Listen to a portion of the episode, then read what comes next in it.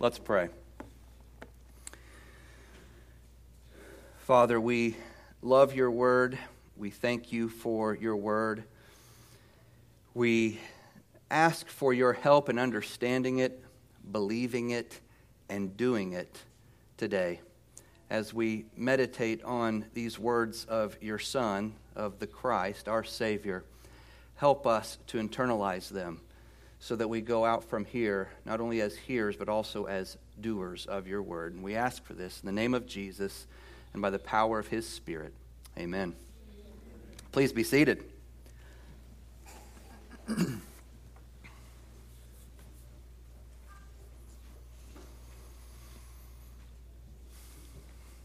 oh, sacred head, now wounded, is a good hymn for us to sing before this sermon. Tis I deserve thy place is one of the lines in that hymn. We deserved Christ's place. He did not deserve the cross, that was what we deserved, but he took our place as our substitute. And that's one of the main themes of today's passage. The trial of Jesus here in John 18, which culminates in his crucifixion later on in the gospel was really two separate trials. One was Jewish and the other Roman. We looked at the Jewish portion a couple weeks ago, and now we look at the Roman portion. And the reason for the two trials is that the Jews were unable legally to carry out crucifixions. And the crucifixion of Jesus is what the high priest and the rest of the Jews wanted the Jewish Sanhedrin probably could have pulled off a vigilante stoning of Jesus. After all, that's what they did to Stephen just a few months later. They, they could have killed Jesus on their own and probably gotten away with it if they had been willing to settle for something other than a crucifixion. But the high priest, the Jewish people, didn't just want Jesus dead, they wanted him cursed to the max. Deuteronomy 21 says that everyone who is hanged on a tree is cursed, and that is cursed by God.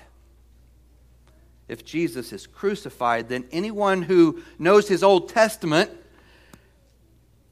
is going to know that surely this man, they're going to conclude that surely this would be Messiah, Jesus, rather than being the Messiah, is an accursed impostor.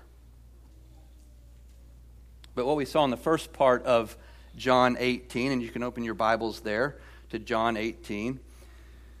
We're going to walk through those 13 verses I read.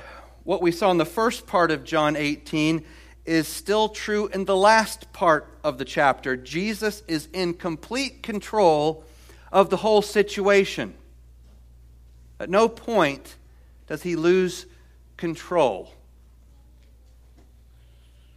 In verses 28 to 32, as dawn breaks and Christ is led to Pilate, the governor, the Roman governor, the control of Lord Jesus continues to be on display. Verse 28 says Then they led Jesus from Caiaphas to the praetorium, and it was early morning.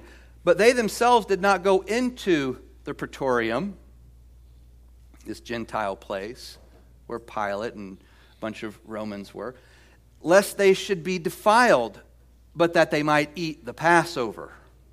So John's comment that it was early in the morning, this new day is dawning, it doesn't merely give us the, the time of day, the temporal context. More importantly, it gives us the cosmological context.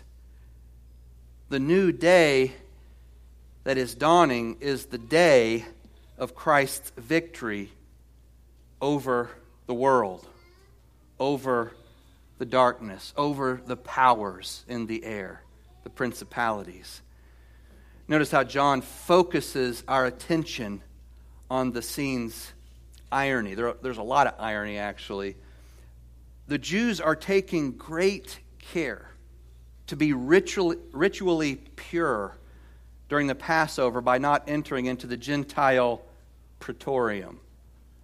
And yet, at the same time, they are ushering in the true Passover, the fulfillment of Passover, by leading Jesus into this Gentile praetorium to be slaughtered as the Passover lamb. Verse 29 Pilate then went out to them and said, What accusation do you bring against this man?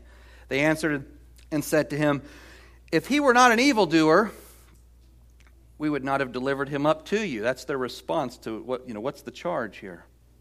Pilate is trying to establish a semblance, some kind of semblance of justice by forcing the Jews to name their specific accusation against Jesus. But, but these, these brazen and audacious Jews are unfazed by Pilate.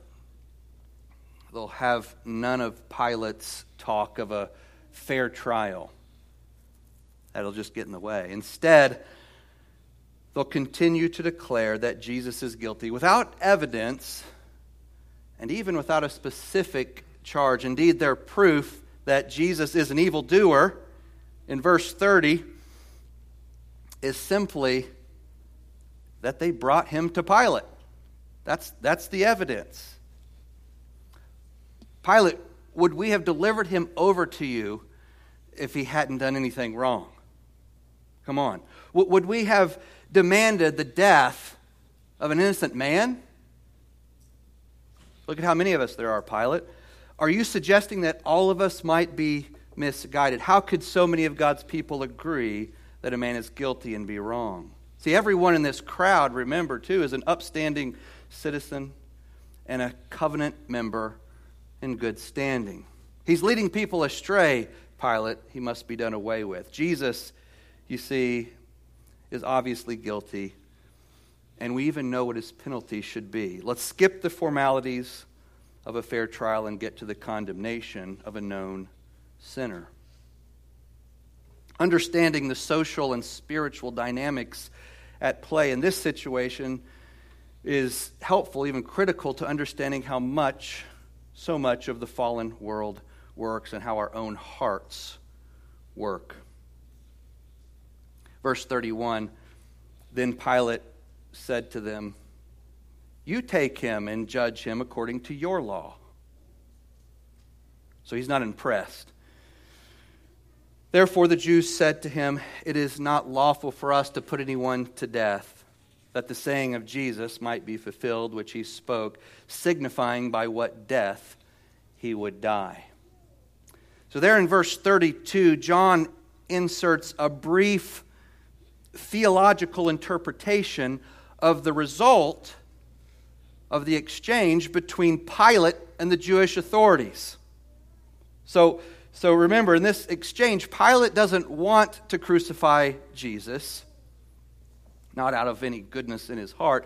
But he doesn't want to do this. He doesn't really see that it's called for.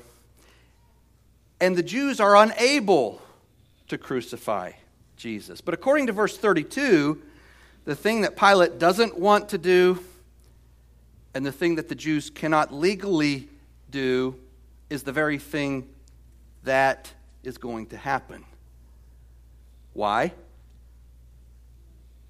the text tells us.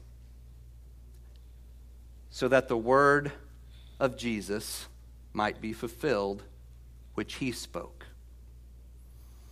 The Lord Jesus is sovereign. He carries everything out according to the counsel of his will. In other words, John is telling us that Jesus is even in control of the kind of death he will die. Not just that he will die, not just that he will die by the hands of these Romans and Jews working together, but that he will die by crucifixion. Sinful humanity is unwittingly doing the bidding of the king. King Jesus is in control.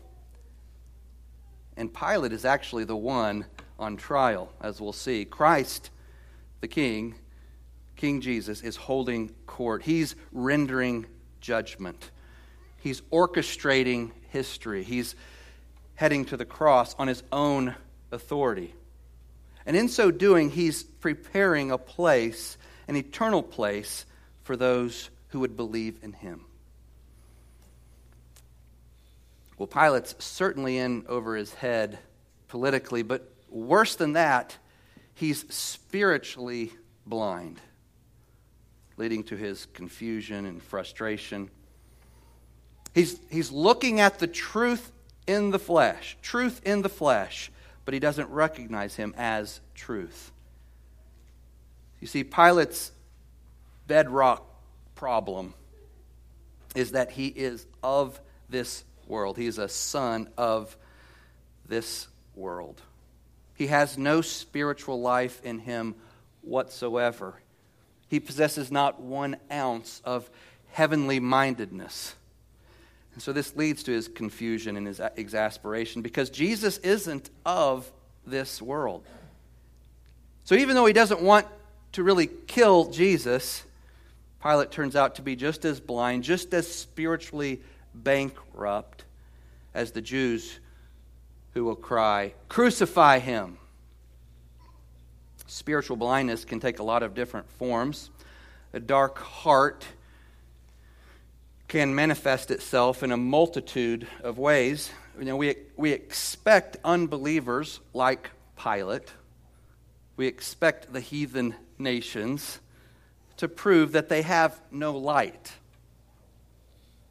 But sometimes the most intense forms of darkness reside in the hearts of God's covenant people, as is the case here in John 18.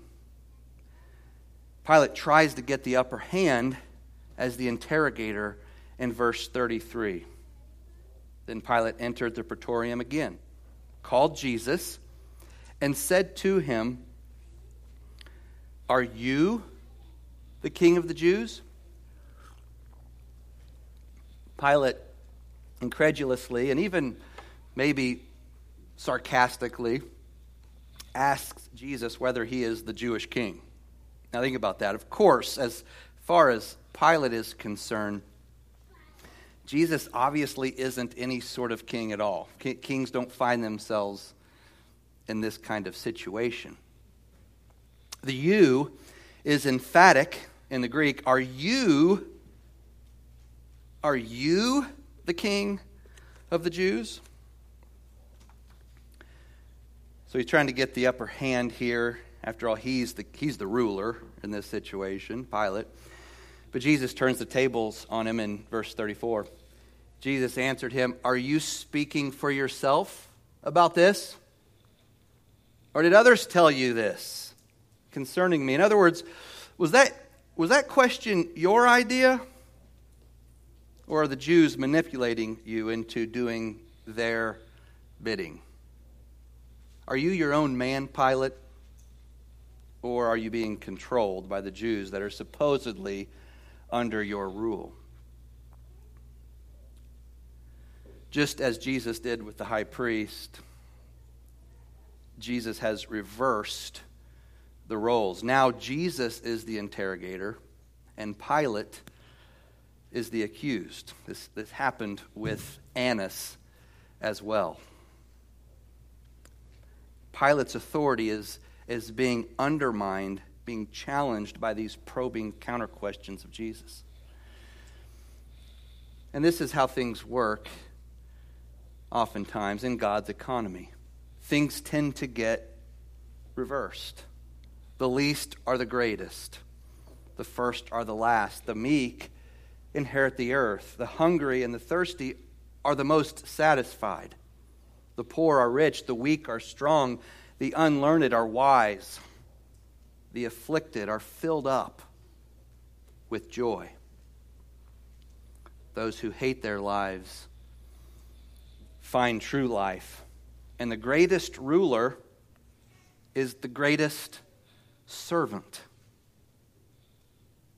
In verse 34, the beaten, bound, and defenseless Christ is reigning. He's holding court on Pilate.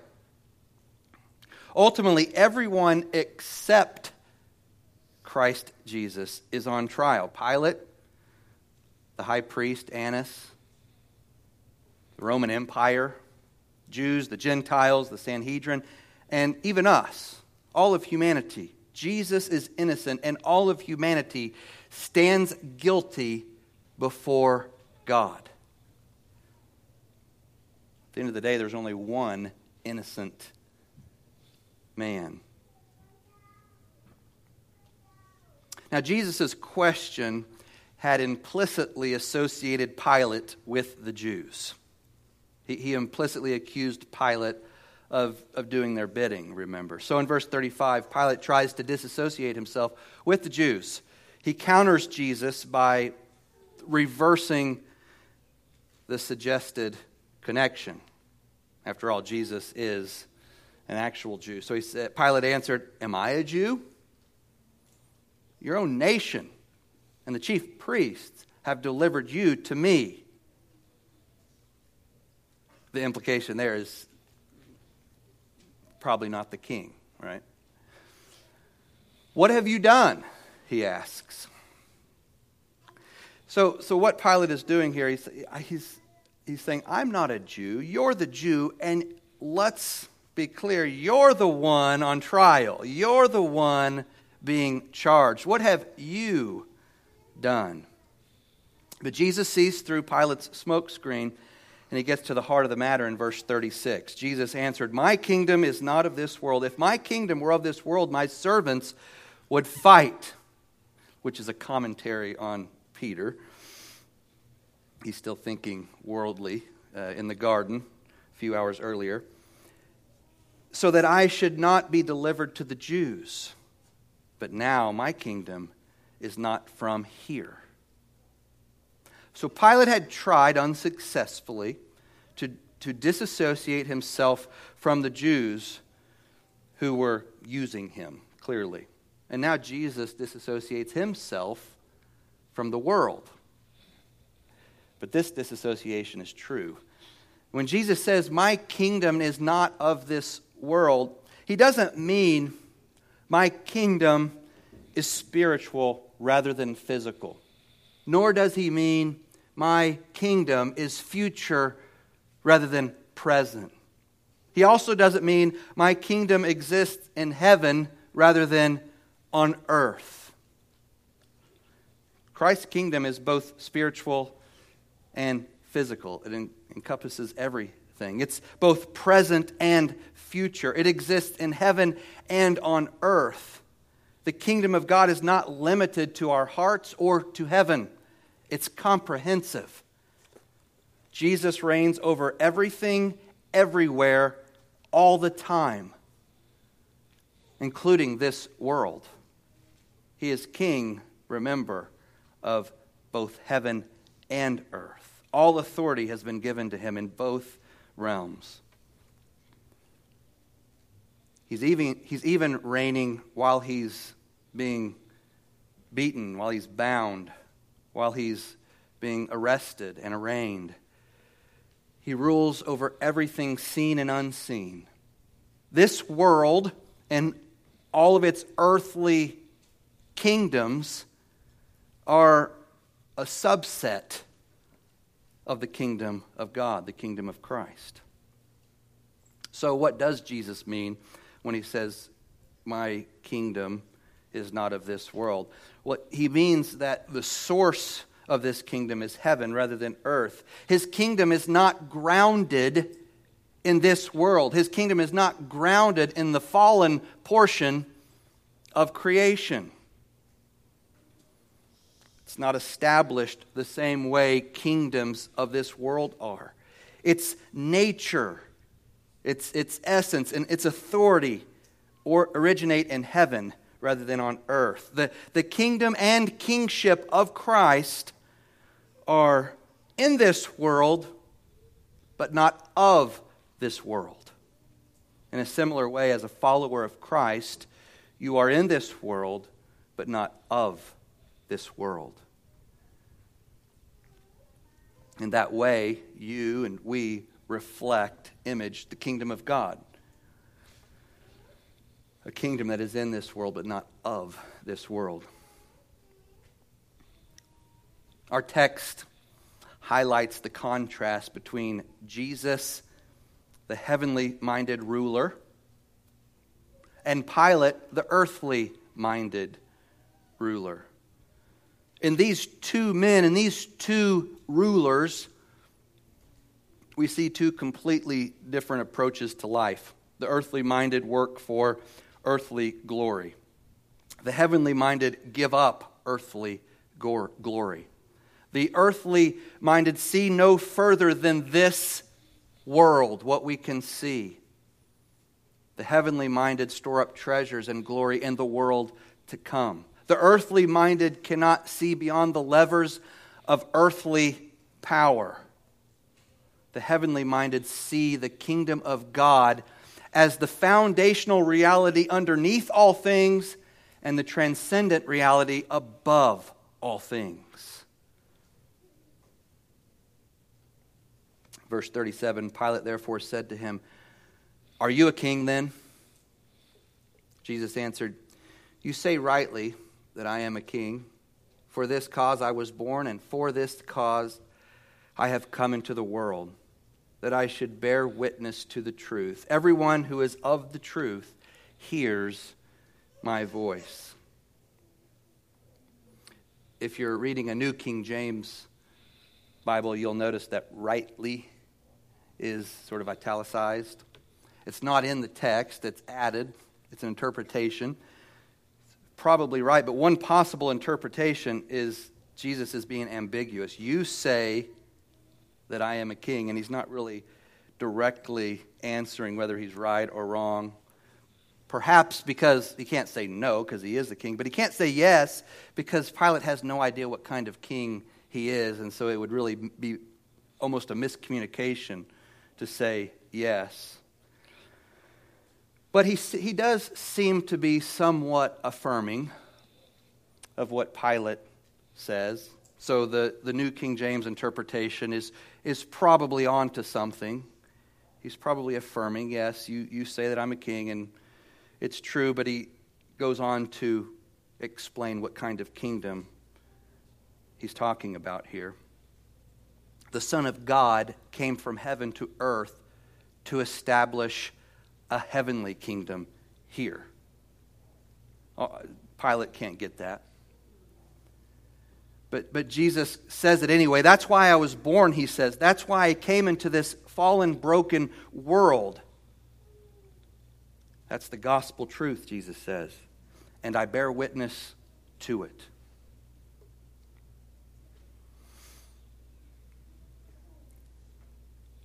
Those on the side of truth those on the side of truth believe what Jesus is saying here. Those who recognize that there is a heavenly kingdom hear his voice and they love the truth.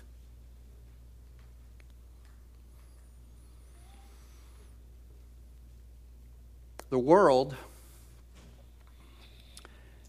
and sometimes our own hearts,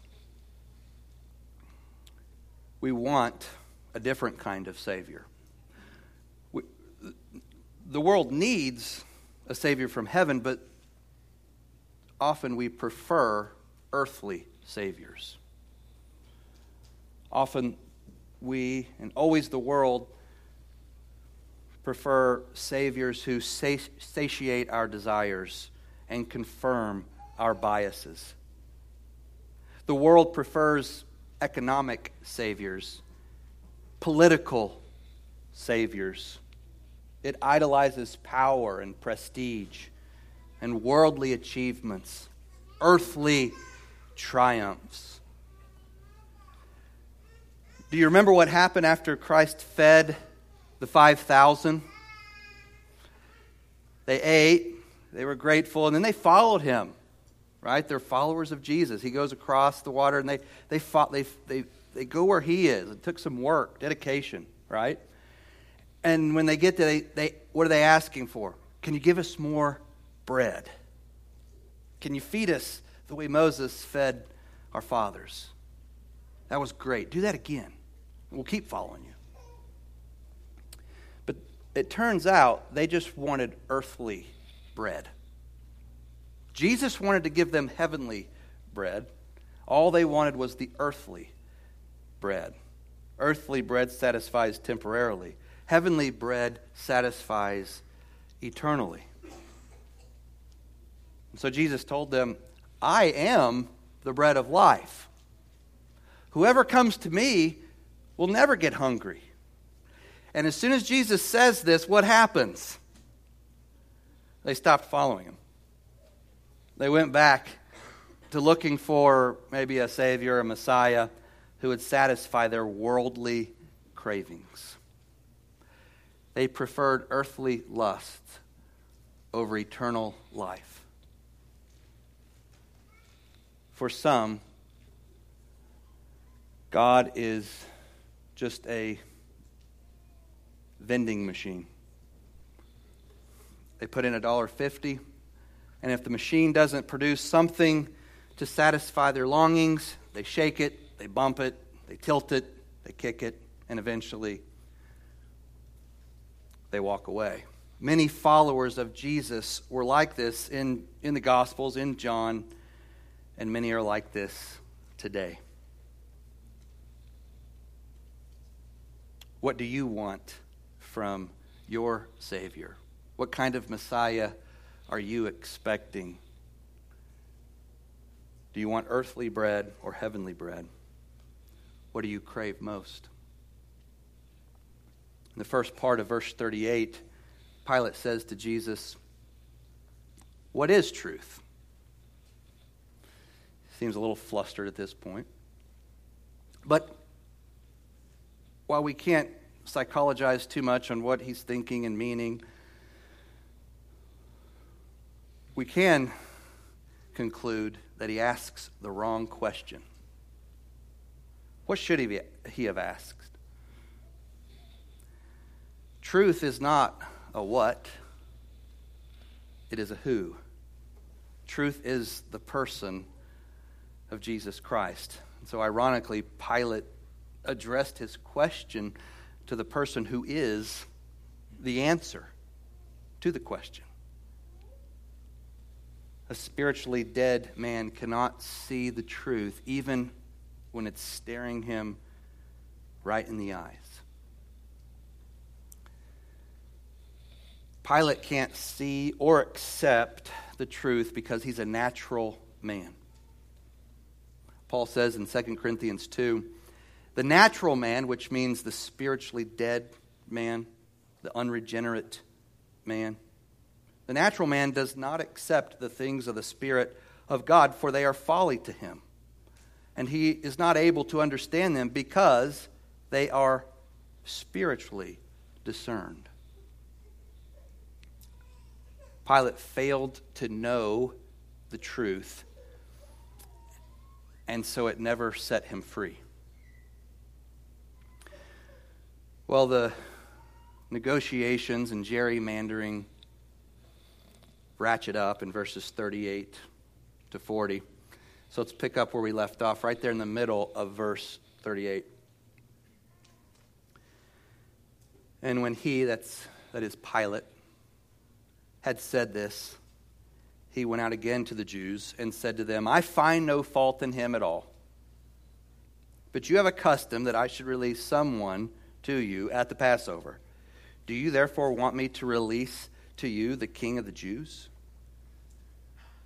Then they all cried again, saying, Not this man, but Barabbas. Now, Barabbas was a robber. I love how Pilate mocks the Jews there in verse 39 when he asks them, do you want me to release to you the king of the Jews? I bet that really chafed them. Pilate forces them to acknowledge the title. In essence, he forces them to say, No, we do not want you to release our, the king of the Jews, as you put it. It's fitting that Pilate presents Jesus to the Jews as their king because What's the context here? As we're reminded yet again in verse 39, the context is Passover. We, we saw that at the beginning of the passage, and here again at the end of the passage. The word Passover is used. That's important. And at Passover, the Jews celebrated their deliverance from an evil Gentile, if you will, king, the Egyptian Pharaoh. That's what Passover was about. So think about what's going on here in John 18. The king who freed Israel from the evil Egyptian king was God himself. God was their redeemer, their redeeming king, and now they're wanting to crucify him. They're wanting to crucify the king who rescued them from the evil king at the first Passover.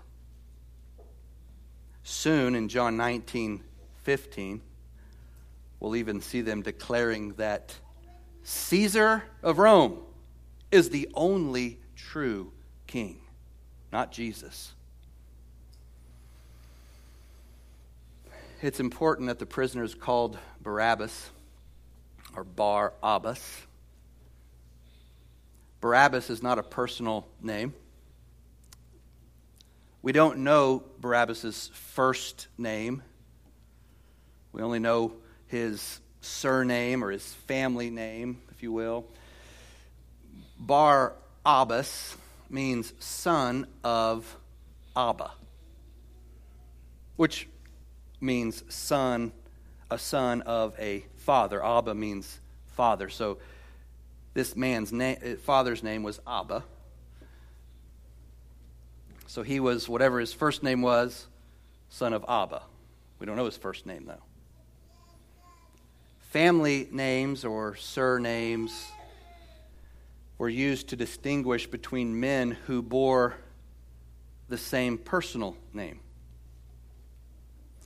That's why some scholars, going all the way back to the early church, have thought that Barabbas' first name must have been Jesus. He's being called Barabbas to distinguish him from Jesus of Nazareth. So we have two Jesuses here. One is Barabbas, one is the Christ. Now, we can't know that for sure, but it actually, um, that view made its way into some of the early manuscripts, even. Instead of just Barabbas, it says Jesus Barabbas. But we do know that Barabbas means a son of a father. That's kind of the literal meaning of that name.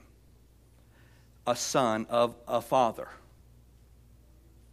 What this means is that the Jews have chosen a son of a father over the son of the father.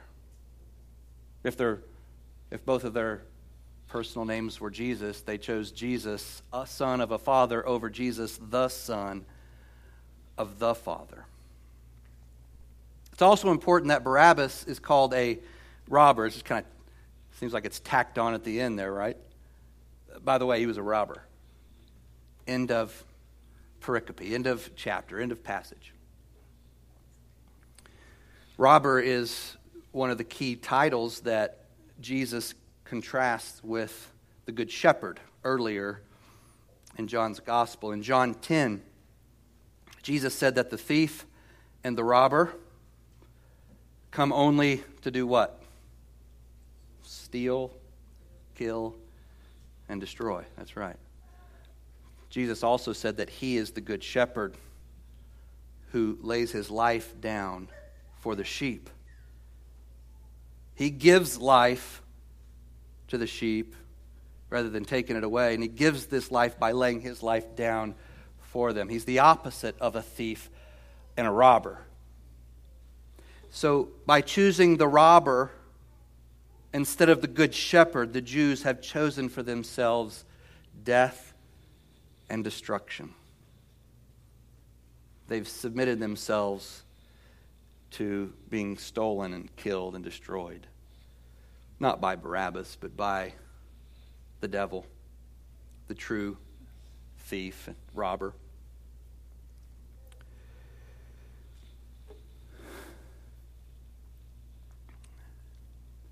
This hate filled incident recorded at the end of John 18 reveals a lot of things, but most of all, it reveals the depths of God's love for us, his people.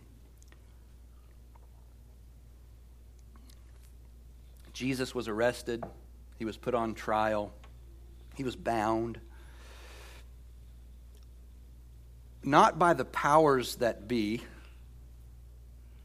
primarily, but by his own kingly power.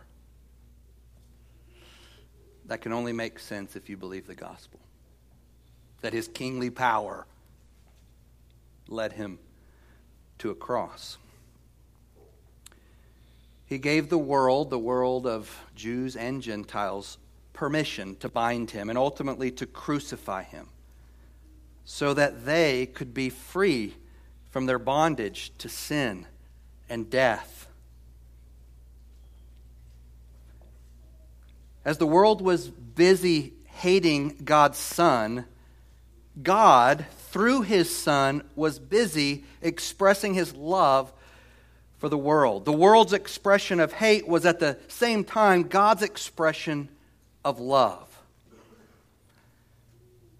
This passage has shown us that the impending crucifixion of Jesus is God's loving sacrifice for the world. We see again and again that even while suffering at the hands of those he created, Jesus is always in complete control. He's dictating the terms. He's leading the interrogations. He's deciding on the when, where, and how of his own death. Jesus is the true king. He's also the answer to Pilate's question, What is truth? The title of today's sermon in your bulletin highlights the two main theological themes in our passage Christ is our sacrifice, Christ is our substitute. The Passover lamb was a sacrifice that atoned for sin. And every animal sacrifice in the Old Covenant, not just the Passover, involved substituting the animal for the person or persons offering the sacrifice. Animals were killed in place of people, they were killed as a substitute for the people. And both of these ideas, sacrifice and substitute, are prominent in our text. And in closing, we'll look at each one briefly. First, Christ is our Passover sacrifice, our Passover lamb. This is not a new idea, of course. But the passage highlights it. The Passover context is established in the very first verse, verse 28, and then at the end, the second to the last verse, verse 39.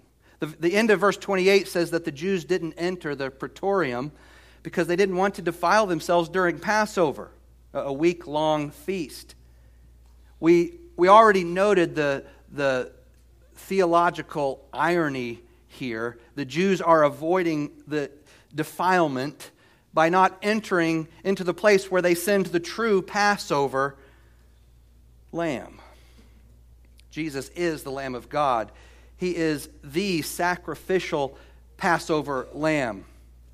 The meaning of the Jewish Passover was forever changed, forever transformed during Passover in AD 30. On the Friday of that Passover week, on April 7th, AD 30, God slaughtered his son. He slaughtered his lamb.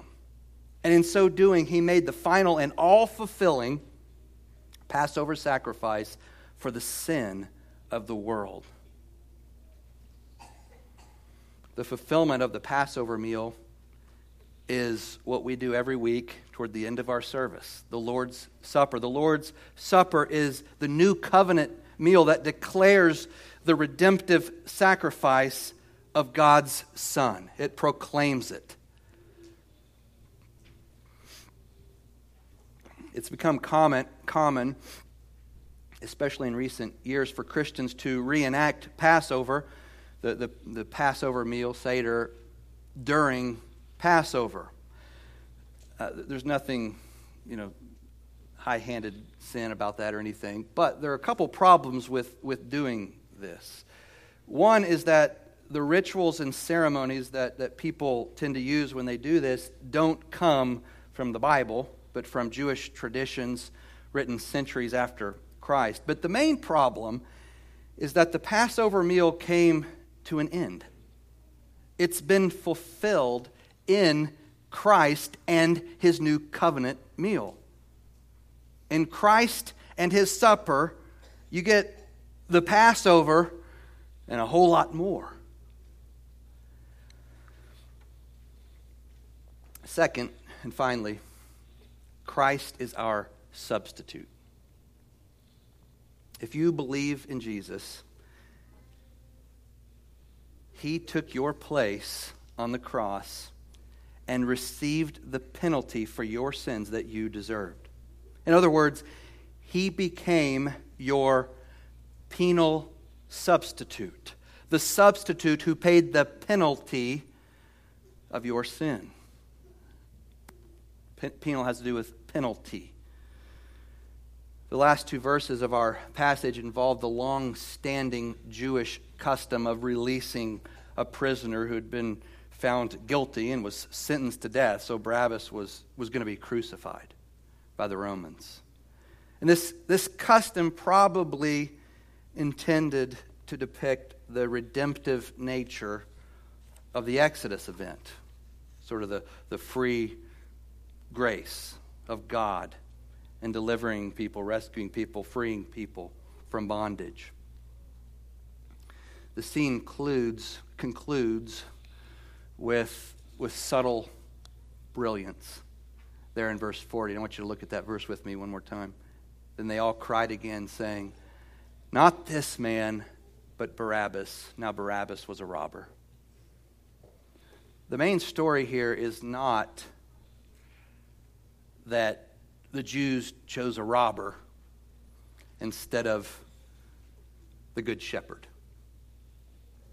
The main story is that God's Son, the Good Shepherd, took the place of the robber. He died the death of a convicted criminal. He became Barabbas's substitute. Now, we have no evidence that, that he became Barabbas' spiritual substitute, that Barabbas converted and became a disciple of Christ. But physically, he became Barabbas' substitute. That's the image here that we're supposed to see. Donald Grey, Barnhouse, put it this way Barabbas was the only man in the world who could say that Jesus Christ took his physical place, but I can say that Jesus Christ took my spiritual place. For it was I who deserved to die. It was I who deserved that the wrath of God should be poured upon me. I deserved the eternal punishment of the lake of fire. He was delivered up for my offenses. He, he was handed over to judgment because of my sins. This is why we speak of the substitutionary atonement. Christ was my substitute. He was satisfying the debt of divine justice and holiness. That is why I say that Christianity can be expressed in three phrases I deserved hell. Jesus took my hell. There is nothing left for me but his heaven. End quote. 2 Corinthians 5:21 says that God made him to be sin who knew no sin so that in him we might become the righteousness of God. Luther called that the great exchange. The great substitution we could call it. 1 Peter 2:24 says he himself bore our sins in his body on the tree so that we might die to sin and live to righteousness. By his wounds you have been healed. fellow saints, fellow brothers and sisters in Christ. We were all Barabbases. But now, because of Christ's substitutionary atonement, because Christ paid the penalty, your penalty, my penalty, on the cross, we are God's children. And those who put their trust in Christ and his substitutionary sacrifice become eternal sons and daughters of the Father. Let's give thanks. Father, we are thankful for this good news. The good news that Jesus has become our, our lamb, the Passover lamb, the sacrifice that pays the penalty. He became our substitute. We thank you for saving us through this gospel. Increase our faith in it. Give us hearts that love it, believe it, and live according to it, even this week. We pray in the name of Jesus. Amen.